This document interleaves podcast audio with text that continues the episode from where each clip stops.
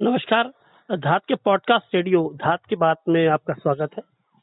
आज मैं जिस व्यक्ति से आपका परिचय या जिससे आपकी मुलाकात करवाने वाले हूँ, वो व्यक्ति वो है जिनके साथ धात का परिचय शुरू होता है।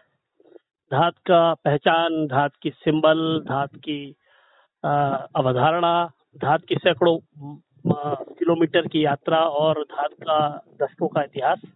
उसके हर पल के साक्षी और उसके हर पल को एक साक्ष्य भाव से देखने वाले लोकेश नवानी जी का इस वार्ता में स्वागत है। आ, लोकेश जी आ, मैं हम आपसे बातचीत करते हुए संकोच में इसलिए भी रहते हैं कि आ, क्या पूछे सबसे पहले तो। लेकिन फिर भी आ, मैं इस हमने इस वार्तालाप को इसलिए शुरू किया क्योंकि हम एक दस्तावेजीकरण करना चाहते हैं धात की यात्रा का। हम चाहते हैं कि बहुत बड़ी पीढ़ी है जिसने वो अंधेरा दौर जिस दौर में धात शुरू हुई थी और बहुत निम्न मध्यम वर्गीय लोगों ने इसको शुरू किया बहुत कमज़ोर लोगों ने शुरू किया। उसके बारे में वो ज़रूर जाने। और धात के ही लोग नहीं बल्कि धात से जुड़े हुए ऐसे तमाम शुभचिंतक लोग जो धात में प्रत्यक्ष रूप से नहीं भी जुड़े हैं वो भी इस यात्रा के गवाह बने। तो सबसे पहले आ, मैं जानना चाहूँगा कि धात किस तरह से शुरू हुई ये शब्द कहाँ से आया आपके जहन में? इसका बुनियादी आकार क्या था? धीरे धीरे कैसे फैला इस बारे में जरा साहब बताइए। अगर हमारे समाज के इतिहास में जाएँ तो आप पाएँगे कि एक क्षण वो था जब उत्तराखंड के लोग रोज़गार की तलाश में मैदानों की ओर गए। और अगर हम इसका वास्तविक कालक्रम पता करना चाहें तो हम ये देखते हैं कि लगभग 1815 के बाद हमारे लोग फौज में भर्ती होने के लिए पहाड़ से बाहर निकलने लग गए। जो जो हमारे लोग पहाड़ से बाहर निकले क्यों क्यों उनका अपने समाज से संपर्क कटने लग गया और जब उनकी तादाद बहुत बढ़ गई, जब इस पलायन ने 50 प्रतिशत की सीमा भी पार कर ली तो उनके आगे एक नया संकट पैदा हुआ, सांस्कृतिक संकट। अपनी अस्मिता का संकट, अपनी पहचान का संकट। दुनिया में आप जानते हैं कि राष्ट्रीयताओं का संकट या उपराष्ट्रीयताओं का एक संकट माना जाता है। वो जो सवाल है, वो अपनी संस्कृति, भाषा, पहचान खान पान परिधान रहन सहन और जो हमारी जो भावनात्मक और सांस्कृतिक एकता होती है, उससे होता है। और आज़ादी से पूर्व तो हमारे जो लोग थे क्वेटा कराची, बहुत जाते रहे।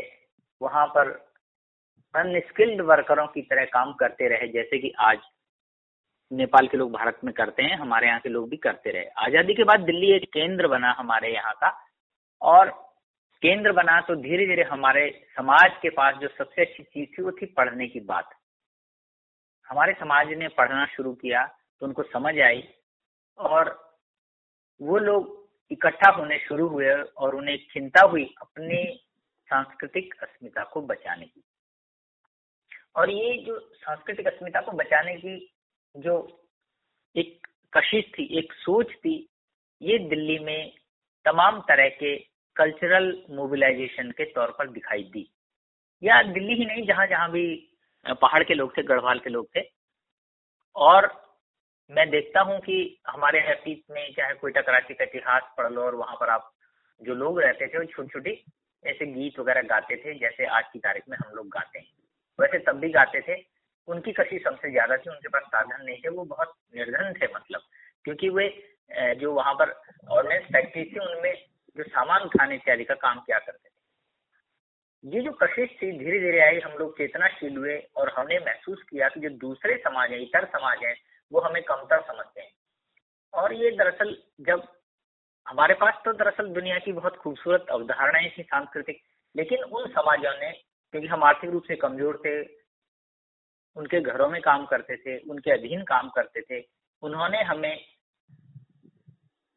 अपमानित करना शुरू किया, उपेक्षित करना शुरू किया, हमारी कल्चर को बकवास कहना शुरू किया तो कुछ लोगों के अंदर एक एक सांस्कृतिक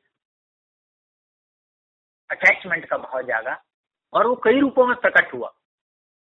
कल्चरल प्रोग्राम्स के उसमें, गीत गाने के उसमें गढ़वाली कविता के उसमें या जो हम आज लोक भाषाओं की बात, की कविताओं की बात करते हैं, इस रूप में लेखन के स्तर पर अपने को अभिव्यक्त करने लग गए। वो बहुत उत्कृष्ट, भले ही न रहा हो, लेकिन वो जो हमारा भावनात्मक उबाल था, वो हम उसे अभिव्यक्त करते रहे, कागजों में, किसी गोष्ठी में, इत्यादि इत्यादि। ठीक किसी दौर में, जब हम कुछ दिल्ली में पढ़ने वाले दिल्ली में रहने वाले, मैं पढ़ने वाला तो अन्य लोग थे वो जब युवा इकट्ठे हुए तो हमने भी एक हमारे भीतर भी एक कशिश थी कि अपने कल्चर को बचाने के लिए कुछ करना चाहिए। हमें अपनी भाषा में बात करना अच्छा लगता था, इसलिए अच्छा लगता था। मैंने जो महसूस किया कि जब मैं हायर सेकेंडरी पास करके भोपाल से दिल्ली आया तो मुझे दिल्ली में कुछ लोग मिले। तो गढ़वाली में बात कर रहे थे। उन्होंने कई ऐसे शब्द बोले जिन्हें मैं कुछ वर्षों में भूल गया था, जब मैंने दिल्ली में आने के बाद वे शब्द सुने तो मुझे ऐसा लगा, अरे वाह, हमारे शब्द कितने सुंदर हैं, उनके कितने अर्थपूर्ण हैं वे। वो एक संपूर्ण भाषा है। तो इस तरह का हमारे भीतर एक भाव पैदा हुआ, एक कशिश पैदा हुई और दिल्ली में हमने छोटी छोटी गोष्ठियाँ ऑर्गेनाइज शुरू कर दी। दरअसल सांस्कृतिक कशिश जिसे कहते हैं, जिसे अस्मिता बोध कहते हैं ये पहचान का बोध कहते हैं। हमें ये बड़ी बात समझ लेनी चाहिए कि जब भारत के हम किसी भी कोने में जाते हैं तो अपना परिचय कैसे कराते हैं? अगर मैं कहूँगा कि मैं गढ़वाल का हूँ तो वो इसको ठीक से नहीं समझेगा। लेकिन जब मैं कहूँगा कि मैं बद्रीनाथ क्षेत्र का हूँ, जब मैं कहूँगा उसे कि मैं केदारनाथ क्षेत्र का हूँ, जब मैं कहूँगा कि गंगा के क्षेत्र का हूँ तो वो एकदम पहचान जाएगा, उसके मस्तिष्क में बात आ जाएगी कि हिमालय के इस क्षेत्र का व्यक्ति है। तो ये अपने आप में हमारी पहचान है इस तरह की इसी तरह जो हम भाषा बोलते हैं, जो हमारा कल्चर है, जिसे हम आज हरेला फुलदे के रूप में कहते हैं, जिसे हमने छोड़ दिया था, ये कई दो, लगभग ये जो हमारे छूटने का क्रम था धीरे धीरे छूटा छूटा छूटा, ये सांस्कृतिक चेतना तो अब पुष्ट हुई है हमारी। उस समय बड़ी कमज़ोर थी तो तब हमने जब उठाया था तो इस क्रम में सोचा गया कि हम युवाओं ने कि उसमें दिल्ली के जैसे ऋषिकांत ममगाई थे, मैं था, कुछ और लोग थे, कि हम कैसे इसके लिए काम करें। तो हमने इस तरह से गोष्ठियाँ ऑर्गेनाइज करनी शुरू कर दी। दिल्ली में लोक भाषा की इसमें पारशर गौड़ थे अबोधन बहुगुणा थे कन्हैयालाल डंडियाल थे, ऐसे कुछ लोग भी हमारे साथ जुड़े, लेकिन काम करने वाले युवा थे। हुआ ये कि मैंने कुछ वर्षों तक वहाँ पर दिल्ली में काम किया। मैं सन तिहत्तर में गया और इक्यासी तक वहाँ रहा। इक्यासी के बाद मैं देहरादून आ गया। मेरी दिसंबर 1981 में देहरादून में जॉब लग गई गवर्नमेंट की तो मैं यहीं आ गया। जब मैं यहाँ आया था तो मैंने देखा कि ये जो हमारा शहर है, जिसे हम इतिहास की दृष्टि से कहते हैं कि ये हमारा भाग था, मुझे लगा ये हमारा शहर नहीं है। तो मेरे मन में आया कि यहाँ पर सांस्कृतिक गतिविधियाँ की जानी चाहिए। यहाँ पर भाषाई गतिविधियाँ की जानी चाहिए और बचाने के लिए प्रयास होने चाहिए।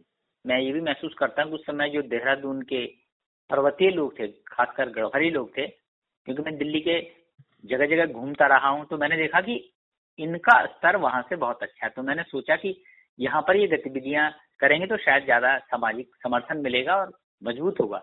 इस सोच के साथ हमने अपने प्रयास करने शुरू कर दिए और धीरे धीरे जो गढ़वाली भाषा की या लोक भाषा की गोष्ठियों की एक श्रृंखला थी, वो शुरू की।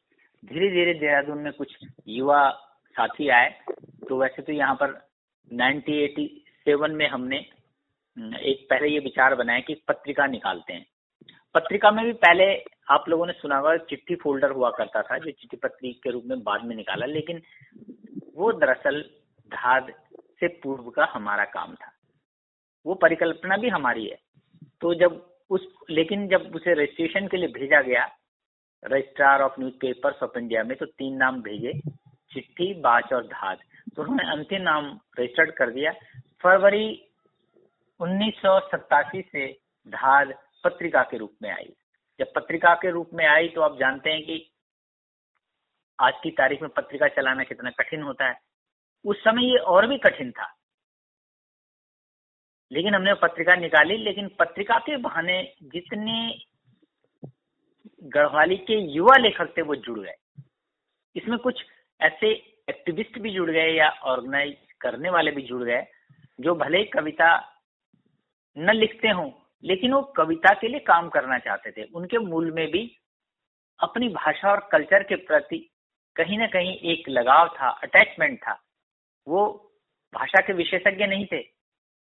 वो यही जन्मे थे, लेकिन उनको ये था कि नहीं, ये हमारी पहचान है। उन्हें अपनी भाषा से प्यार था, इसलिए था क्योंकि उनके माता पिता ये भाषा बोलते थे। क्योंकि उस सोसाइटी का तो प्रभाव पड़ेगा ही जहाँ हम पढ़ते हैं, लिखते हैं। तो ज़ाहिर है कि हम हिंदी बोलेंगे, अंग्रेज़ी बोलेंगे, क्योंकि आज कैरियर की भाषा अंग्रेज़ी बनी हुई है, तब भी बन चुकी थी। लेकिन उनका लगाव था तो वो ये सब करने लग गए। और धीरे धीरे धीरे हमने पत्रिका निकाली, कुछ युवा जुड़े एक ऑर्गेनाइजेशन बना। इसमें भी बड़ी कल्पनाएँ की हमने पहले की जो गढ़वाली लोगों के बड़ा संगठन बनाया जाए। जैसे हम भी हवाई सपने देखते थे कि देश भर का इंटरनेशनल लेवल का बना दिया जाए। लेकिन बात करते करते करते ये हमारे मन में आया कि लोक भाषा के जो शब्द हैं जिनकी शब्द सामर्थ्य है अभिव्यंजनाएँ हैं उसका विस्तार है उनकी जो शब्द सत्ता है उनको क्यों ना इस्तेमाल किया जाए? क्यों ना वो नाम लिया जाए? और इस क्रम में हमने लगा कि, क्योंकि हमने समाज को का आह्वान करना था कि अपनी भाषा और संस्कृति को बचाओ, हमने इस बात के लिए आह्वान करना था कि भाई, अपनी समाज की और भाषा और संस्कृति की तरफदारी में खड़े हो। इसलिए वो क्या शब्द हो सकता है जो समाज का आह्वान करने के लिए हो? वो शब्द था धाद धाद माने सार्वजनिक रूप से किसी काम के लिए लोगों का आह्वान करना। ये विशुद्ध रूप से आंचलिक शब्द है। इसकी शब्द सामर्थ्य शब्द सत्ता एकदम गढ़वाली या पर्वतीय है। और हमने ये नाम अपनाया। शुरू में लोगों ने कहा कि भाई ये कैसा नाम है? बड़ा कठिन है। आजकल कौन भूलता है? वगैरह वगैरह, सौ बातें करने लग गए। लेकिन क्योंकि हम युवा थे, क्योंकि हमारे अंदर एक जुनून था हमारे अंदर एक उत्साह था, हमारे अंदर एक कशिश थी। सबसे बड़ी बात थी कशिश। जो कशिश होती है, वो बहुत कुछ करवाती है। फिर जुनून बाद में आता है, जोश बाद में आता है, और खुशियाँ भी आती हैं बाद में। हमें, जब हमने धात बनाई तो हमें उससे खुशियाँ भी मिली मैं सोचता हूँ कि मैं धात में खुशियों के लिए काम करने लग गया। मुझे बाद में खुशियाँ मिलने लग गई। मुझे जितने भी लोग मिले, मुझे लगता है कि वो मेरे सब मित्र हैं मित्रवत थे मैं उन्हें आज भी उसी दृष्टि से देखता हूँ उसी दृष्टि से उनसे स्नेह करता हूँ उसी दृष्टि से उनका सम्मान करता हूँ कि वो भी वैसे वर्कर हैं बिना किसी स्वार्थ के काम करने लग गए और इस तरह धात का कारवा बनने लग गया धीरे अच्छा। धीरे धात ने रूप लिया और अब समय हुआ कि सारे के सारे कवि थे अब जैसा कि होता है मैं भी खुद कवि हूँ तो समाज में हर कवि कविता पढ़ना चाहता है लेकिन धीरे धीरे महसूस हुआ कि जो हमारा एक ग्रुप है, इसको सामाजिक सरोकारों से भी जोड़ना चाहिए। कविता से बड़ा बड़ा समाज है और कविता से बड़ा जीवन है।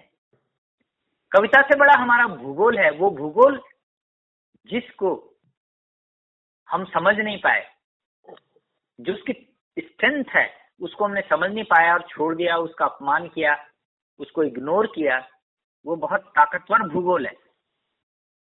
हम उस समय अपने भूगोल से डरकर भाग गए थे। लेकिन हमारे भूगोल में जो पोटेंशियल है, उसे हमने समझा नहीं नहीं वो आज भी मौजूद है। तो धीरे धीरे हमारे मन में एक विचार आया और जो इसकी धीरे धीरे हमने सोचा कि कविता से ज़्यादा ज़रूरी समाज है, कविता से ज़्यादा ज़रूरी जीवन है, कविता से ज़्यादा ज़रूरी हमारा भूगोल है, इसकी खुशहाली और समृद्धि के लिए भी काम किया जाए, समाज की खुशियों के लिए काम किया जाए, और हमने तमाम तरह के चीज़ें करने शुरू कर दी, गतिविधियाँ। अच्छा नवानी जी, मैं, लोकेश जी, मैं एक बात विशेष रूप से पूछना हमारी बातचीत ये थोड़ा तरफा हो गई, और मुझे लगता है कि चूँकि बहुत सारे लोग जो धात को दूर से भी देखते रहे, और वो, उनके भीतर एक कौतूहल हमेशा रहा कि भले ये शब्द मतलब एक दौर में अपरिचित तो आज की तारीख में बहुतों को लुभाता है और उन्होंने, वो आज इसे देख रहे हैं अलग अलग क्षेत्र में, यानी कि बच्चों की शिक्षा के में भी काम कर रही है और समझ लीजिए कि साहित्य, संस्कृति और अलग तमाम तरह के प्रश्नों पर छोटे छोटे संगठन काम कर रहे हैं। लेकिन वो जो दौर था, मैं विशेष रूप से वहीं अटकना चाहूँगा, मैं चाहूँगा कि नहीं, आज की बात हम किसी और दिन करेंगे आपसे। लेकिन वो जो दौर था, नब्बे से 2000 का दौर जब उत्तराखंड आंदोलन भी मतलब समझ लीजिए शेप ले रहा था, उसके, उसमें लगातार शिरकतें हो रही थी उस दौर में उस दौर के आधार में ये भाषा का आंदोलन धात का बना और पूरे पौड़ी में मतलब मैं तो पूरे उत्तराखंड में अलग अलग गोष्ठियों हुई। आप भाषा के आंदोलन को कितना महत्वपूर्ण मानते हैं उत्तराखंड आंदोलन के आधार के लिए? आपको लगता है कि उसने समाज को इकट्ठा करने में या समाज को समरस करने में कितनी बड़ी भूमिका निभाई? आप इस बात को इस रूप में समझ सकते हैं कि क्योंकि ये सामाजिक विषय था, क्योंकि एक सांस्कृतिक विषय था। ये बड़ा महत्वपूर्ण विषय था और हम अपने को इस मामले में बहुत पीछे पा रहे थे, क्योंकि हमारी परंपराओं का, त्योहारों का रिचुअल्स का मतलब जो पीछे छूट जाने का जो काम हो रहा था, वो लगातार चल रहा था। क्योंकि हम कमज़ोर समाज थे तो जब धादनी ये किया तो ज़ाहिर है इस बहाने एक बड़ी गोलबंदी हुई। समाज मोबिलाइज हुआ। और जो धाद ने बहुत सारी गतिविधियाँ की, उन गतिविधियों में उत्तराखंड आंदोलन पर केंद्रित एक धात्विक ग्रंथ का प्रकाशन भी था। तो ज़ाहिर है, उस दौरान हमने इस तरह की बहसें भी की, इस तरह की चर्चाएँ की, लोगों ने ध्यान आकर्षित किया। और इसका समाज पर बड़ा गहरा असर पड़ा। दरअसल समाज को गोलबंद होने के लिए कुछ एजेंडे चाहिए होते हैं। भाषा का एजेंडा भावनात्मक रूप से एक करता है। सांस्कृतिक एजेंडा भावनात्मक रूप से एक करता है। और धाद ने कर दिखाया जब धाद का ने इतना सामाजिक मोबिलाइजेशन किया, अगर आप इसको बड़े ध्यान से देखेंगे तो हमने 21 अप्रैल उन्नीस सौ देहरादून की छोड़िए बात। जब हमने एक और बताया कि भाषा को अपने समाज के बीच में होना चाहिए। भाषा उस धरती में बचेगी जिस धरती की वो भाषा है।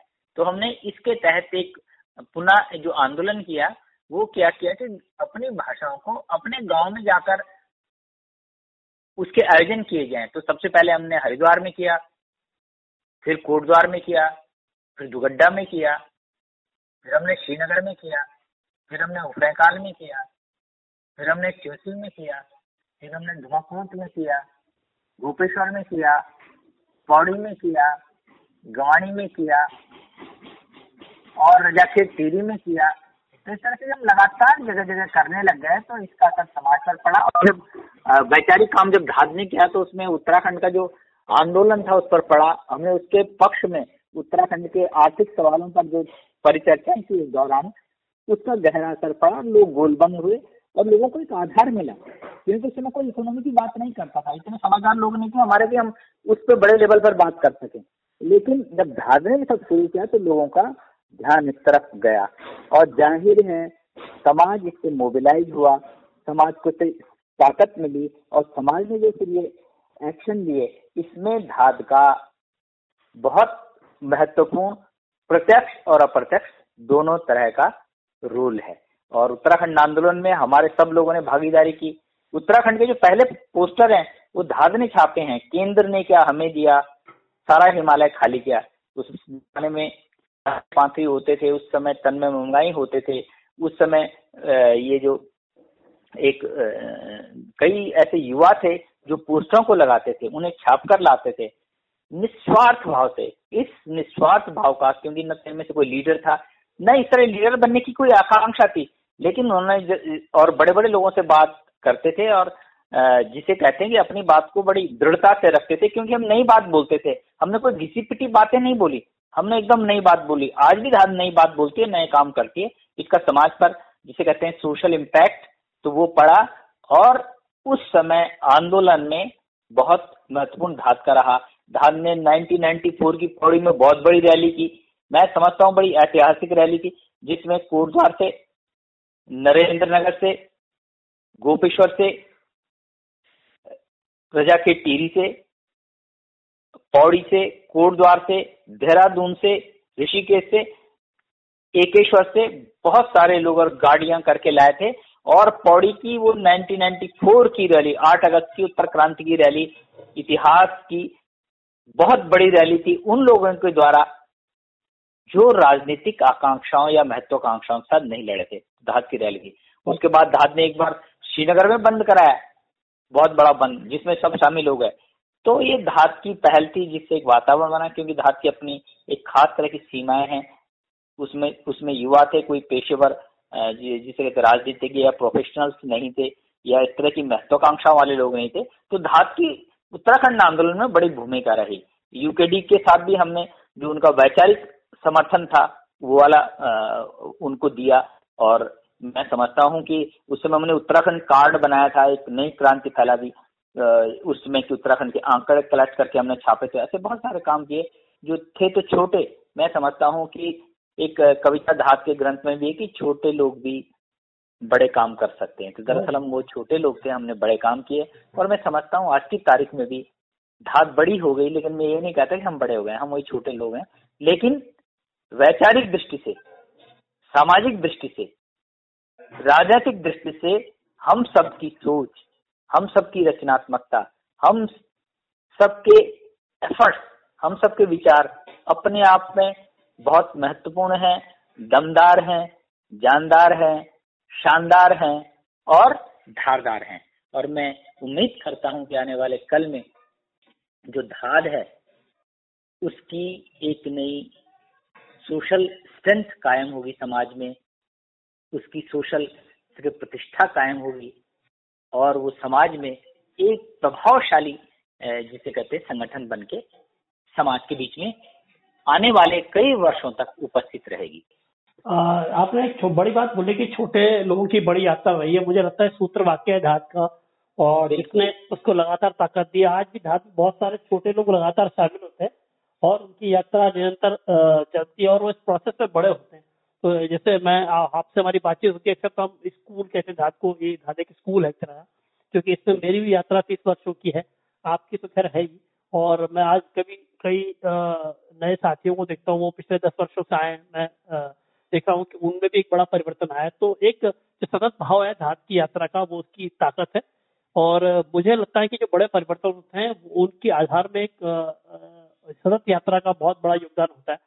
आपका धन्यवाद आप ने इतना समय दिया हमारी लंबी वार्ता हुई पर। मैं क्योंकि हम इसका दस्तावेजीकरण कर रहे हैं मैं भविष्य में चाहूँगा कि हम एक विषय पर पूरी बातचीत आपसे करेंगे। जैसे एक दिन हम लोक भाषा के विषय पर पूरी आपसे बातचीत करेंगे और लोक भाषा के विषय में जानेंगे।